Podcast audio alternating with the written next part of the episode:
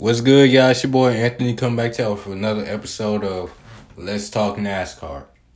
Now, before I get into it, I got an announcement to make.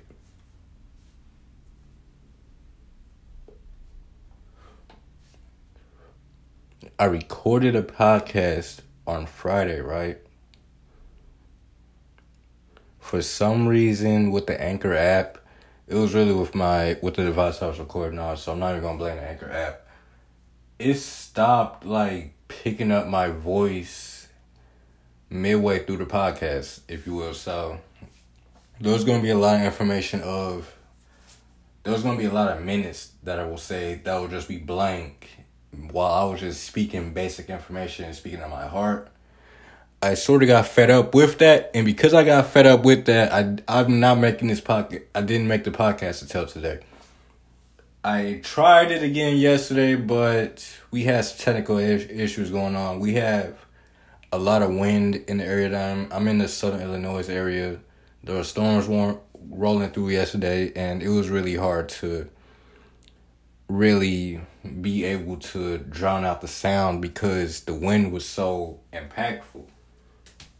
And the type of walls that I have in the house, it you could really hear it. But without further ado, we're gonna get into it because this is what I feel like is gonna be the last ever Fontana podcast that I do because I have very low confidence that we see a short track in Fontana. But if we do see a short track in Fontana, they're gonna surprise me and I'm gonna be here for it because I wanna see that happen. We're gonna get into that.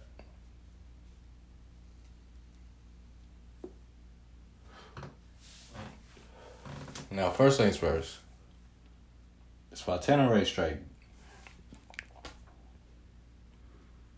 It's like it's deceiving, but it, it produces good racing, if you will. But I'll say the Gen 6 era really sort of is, is shaping a lot of the decisions that the sport is making now because and on top of the Gen 6 era, we missed a few years at a, at a few of these racetracks, I believe, due to COVID. So like Auto Club Speed, like Auto Club Speedway. We saw the race in um twenty twenty, but we didn't see the return till a while after that. But like,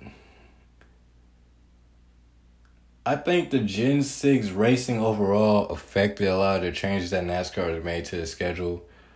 And I feel like they sort of, sort of jumped the gun. I feel like they could have First things first, they did have a lot of cookie cutter racetracks, mile and a half racetracks, or racetracks that were just absolutely a snooze fest because of the package. That's what made led to changes such as Charlotte Roval, I believe, the Indy Road Course. They went a little overboard with the road course. So I'm just gonna say that I believe we should have had a road course in the playoffs, but I would have been interested to see the the Glen because the I, I like the Roval though. But I wish the Roval was at night. That's what I just feel like because that race was at night. I feel I don't. I think they moved it to the daytime during one time, doing rain delays or whatnot. But the Charlotte race is iconic for being a night race. Like I don't want to see like I don't want to see Texas transition from day into night. I don't want to see that ever again. Texas sucks to me it's a snooze fest to me. And you want to know why I keep watching it all 334 laps? Because there's a bunch of cautions in that race. But the but the overall racing sucks at Texas right now. Like the configuration sucks. And to, they should have really. They should really be considering tearing down Texas and doing something with that. Right, for real. But we're off topic here. We're going to get to the Auto Club action. This is the last weekend Auto Club Speedway. Before we get into the teardown and the configuration of a short track, this race was um, it was a little better than last year, and I say that because even though we had a big crash this year, like we had a big crash on the restart I think we saw a lot more organic risk because we had like what thirteen cautions last year, and this year how many do we have? I'm not even really sure. I'm not sure what the exact numbers were, but I know for sure we had less cautions last year. We had more green flag runs. In the last run of the race, it was sort of a nice green flag run. Guys had to make pit stops and before the tire drop off was went crazy. Um, before the tire drop off went crazy, we there was um some thoughts that a few guys would be able to make it to the finish. But the big story that came out of the weekend was Kyle Busch was able to win in his first rep. He got his first one with RCR Racing, and just his second race of the season, and he could have had three wins by now.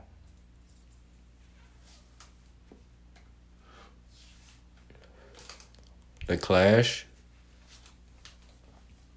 Possibly, if he wasn't taking out the wreck, he could have won the duel and the 500. And this is my vendetta about the 500 this year. We were setting up for the ultimate battle, man. The ultimate battle. I was saying in a few group chats, I was saying on social media, a few laps um, before we had Daniel Suarez get stuck in the grass in the Daytona 500.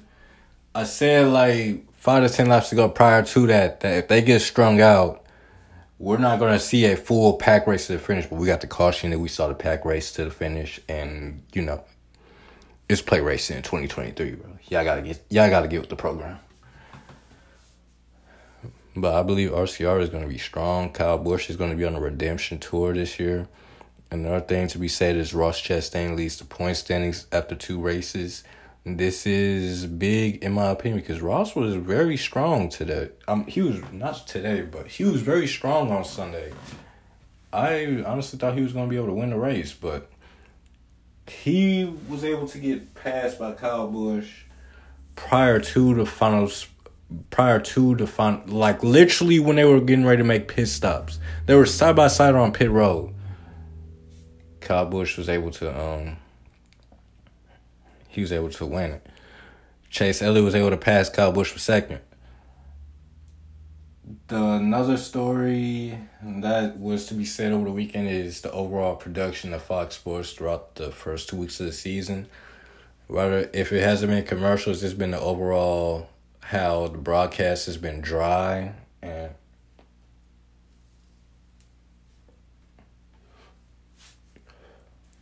I want to talk about that. First things first, in Xfinity, you ain't missed much. You, it was the Cole Custer show starting off the race. This Xfinity race was pushed back to after the Cup race due to rain on Saturday. Austin Hill led them to the front. That's on the green because qualifying all on track activity was rained out on Saturday. Austin Hill led them to the green flag and Cole Custer. It was basically his show until a late race restart. Cole Custer got into a wall with I forgot who it was, and then it became the Sammy Smith John Hunter show. Then Sammy Smith ended up getting turned around and like keep him keep an eye out for Sammy Smith. And John Hunter was able to win the race. I just want to say Sammy Smith had a very fast car, and Joe Gibbs had a very Joe Gibbs Racing had a fast car between eighteen and twenty car. Look forward to big things between those two drivers throughout the course of this year. But back to the Fox Sports side of things, the Xfinity broadcast was a little bit more. It was a little more exciting in the driver, in like broadcast wise, play by play wise, compared to the Cup race. Like I did. I sensed a lot of low energy in the cup in the cup booth for the call of the cup race. Again, you got Mike Joy, Clint Bowyer, and Tony Stewart. I feel like Tony honestly should be on the grid walk with Michael Waltrip. I think Clint he would be okay, but I think Fox Sports overall production has just been dropping the ball lately. And here's a few reasons why.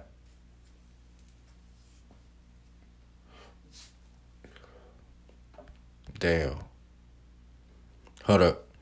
I thought this podcast was going to stop. I had a notification, but it didn't go up. You didn't stop us, so we're still going.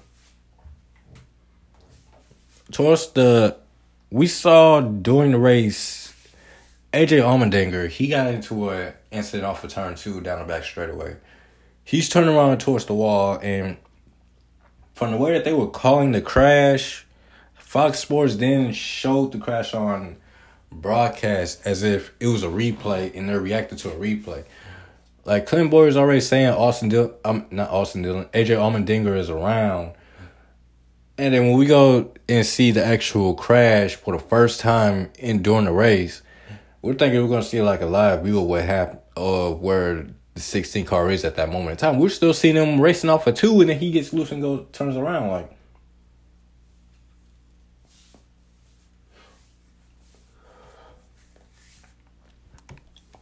I'm an RTD major. If those of you don't know what RTD means, it's a radio, television, and digital media.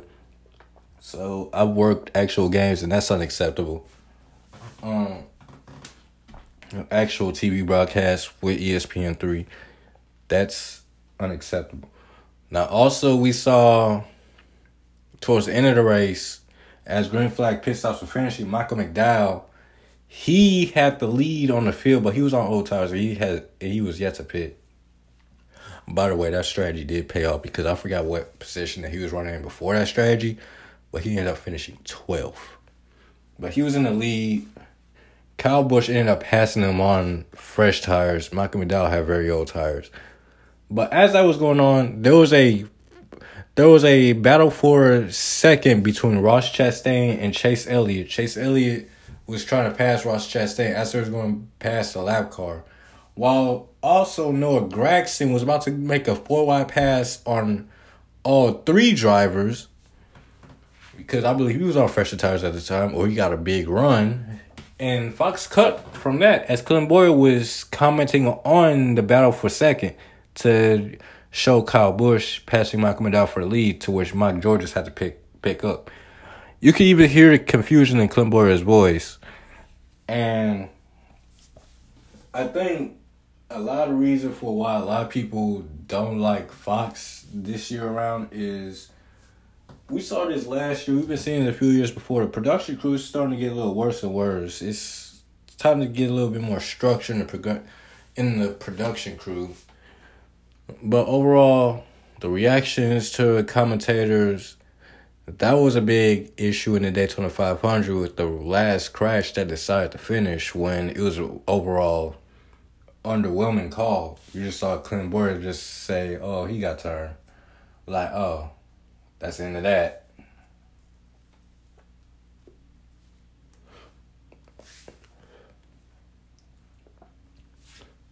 But yeah, overall, my ranking of this race was a seven point five out of ten it was a good race. So we saw comers and goers, and we saw a lot of racing. The restarts was crazy. We saw a few different restarts. We saw a big one on the restart, and comers and goers. A few things I want to talk about. A few little keynotes. RCR Racing is back because while Kyle Busch won, Austin Dillon he had a solid, he had a quiet day and made himself in the top ten. You have 23XI Racing. I hear guys want to sound the alarm on those guys early, but Tyler Reddick was crashed twice. He was struggling before he got crashed in in this race at Auto Club, but let's face it, I feel like with the rest of the race, he could have maybe salvaged something out at the Bubba Wallace. He got crashed on the last lap of the Daytona 500, and then this race they had an injury issue. I feel like they're used to having a bunch of slow starts. I feel like they got to fix that because that's one thing that I feel like could have made have Bubba in the playoffs last year. And had Kurt Busch would have made it through the whole full season, they would have had both guys in the playoffs. But I wouldn't worry too much about those guys. Trackhouse is looking strong. Ross Chastain is looking strong. Las Vegas is going to be interesting. Those are my t- another take I want to say is be on the lookout for the the last charter, if you will, because I believe Rick Ware Racing or that seventy seven Spire Motorsports team, one of those two teams they could end up selling the charter at the end of this season, if not both. And another thing I noticed about Rick Ware Racing is that fifteen car top twenty five performance. That was something to be that was something interesting in my opinion with JJ Yeley. Big shout out to those guys. But now let's get into the juicy stuff. Auto Club Speedway is gonna be so well, it's already been sold. I miscalculate another reason I I miscalculated I forgot the exact amount that they sold Auto Club for, but they definitely it, it's been sold. The amount of acres that they have, I believe, is less than a hundred. It's less than Martinsville Speedway and Bristol Motor Speedway, and they claim that they're gonna lease parking lot. But I saw a report earlier today. I'm actually going to go back to the report. So we're gonna go back to the report and Auto Club Speedway president Dave Allen said he's hopeful to get to a point here in the near future, sometime this year. There's going to be more information coming out and a timeline established.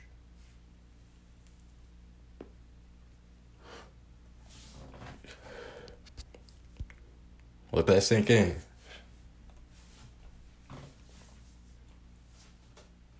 My opinion is the whole short track idea, it just seems real volatile over there in the area, and I don't believe it's to happen. And I don't believe it's to happen because it's so volatile over in the area. And NASCAR is one delay away, if they aren't already at that point, from just selling the rest of the land off a few months from now, if not in the off season. Like, and one surprising if they wouldn't do that and then possibly bring racing back to another racetrack. And the company that owns and the company that owns um Auto Club Speedway, if it's not NASCAR, I imagine they'll try to do something there.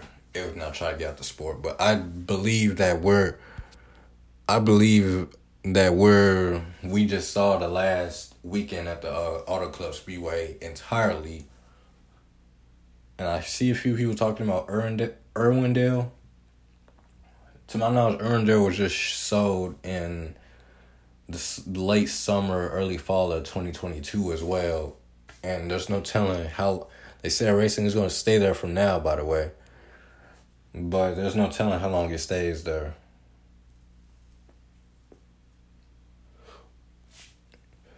If they get an NASCAR race there, who knows? But Let me know what y'all think about the future of Auto Club Speedway. And let me know what y'all think about how the race went over this weekend. I said 70.5 out of 10. Mm, but let me know what y'all think about that. And let me know what y'all think about Kyle Busch winning RCR before a Gibbs car won. well, technically, Martin Truex Jr. won before his replacement won because everybody I, I saw a lot of Kyle Busch's washed comments and rumors. And Kyle Busch wanted a new sponsor too, by the way. but yeah, I hope y'all have a good day. We're gonna try to come with the review, not the review, the preview of Las Vegas of Las Vegas weekend because we have three series here: Truck Series, we have Xfinity and we got the Cup Series here this weekend at Las Vegas Motor Speedway. So we're gonna come with y'all, come to y'all with that later on this week, man. Stay updated on Let's Talk NASCAR pages, and for the speaker and fold, be wild. Peace.